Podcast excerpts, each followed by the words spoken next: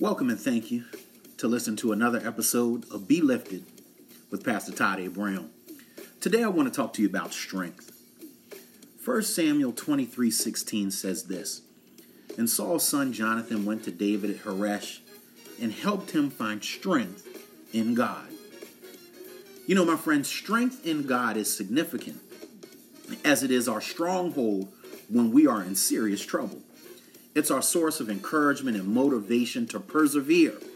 Strength in God is easily accessible and actually it's always available. His strength is an unlimited reservoir of resolve. It may see us through the dying and death of a loved one.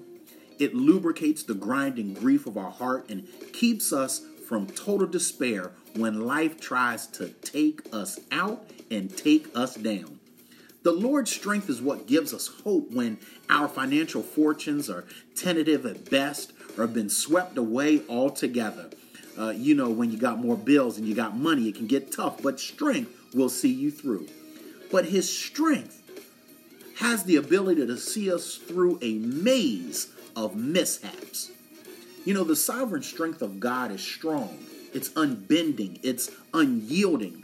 Our confidence may at times be crumbling our health may be hemorrhaging, ladies and gentlemen, or our relationships may be a complexity of confusion. Perhaps you've discovered someone is not who uh, they claim to be. You know, they live two lives. And now the truth is unfolding and it's not that pretty. You're struggling to handle it. In fact, they're coming after you because you are a threat to their secret life. I tell you this lean on the Lord, drawing your strength from the Savior praying to the Lord positions you to receive His power so that you can uh, use that power in your life through that faith filled prayer. Uh, you know, moreover, God's instruments for infusion of His strength are His people, known as the church. Invite the encouragement of the Lord's angelic angel, known as very close friends, because they are ambassadors of goodwill and their righteous aura reflects his strength for you so that you yourself can get strength. These are special friends who remain true when challenging times and things happen to you. Stick with the ones who stick with you and do not be embarrassed to lean on others during your lean times. Like a transfusion of blood, beloved, you may need a transfusion of faith sometimes. Your prayer platelets have fallen below what's normal to a level of dangerous discouragement. Learn to ask for prayer so that God will strengthen you and keep you focused in the middle of your own gnawing needs.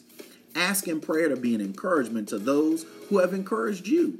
Do not deny others the opportunity to strengthen you with their presence, their prayers, and a word. Lastly, my friends, be quick to strengthen others in the name of the Lord. Write a note of encouragement, send a text of encouragement, uh, use email, shout them out on Facebook, Instagram, whatever you need to do to give that friend encouragement. Or just leave them an encouraging voicemail. In some creative way, let those who are struggling know you are thinking of them. Prayer retains employees and engages friends. They will never forget those who reached out to them in their time of need. Each day, seek someone you can strengthen in your Savior's name. In a sense, you are strength coaches for those you come in contact with on behalf of our Lord and Savior. Your goal is to get them to God. His strength will stretch their faith way beyond your initial encouragement. Strengthen your family in the Lord, and you will be strong.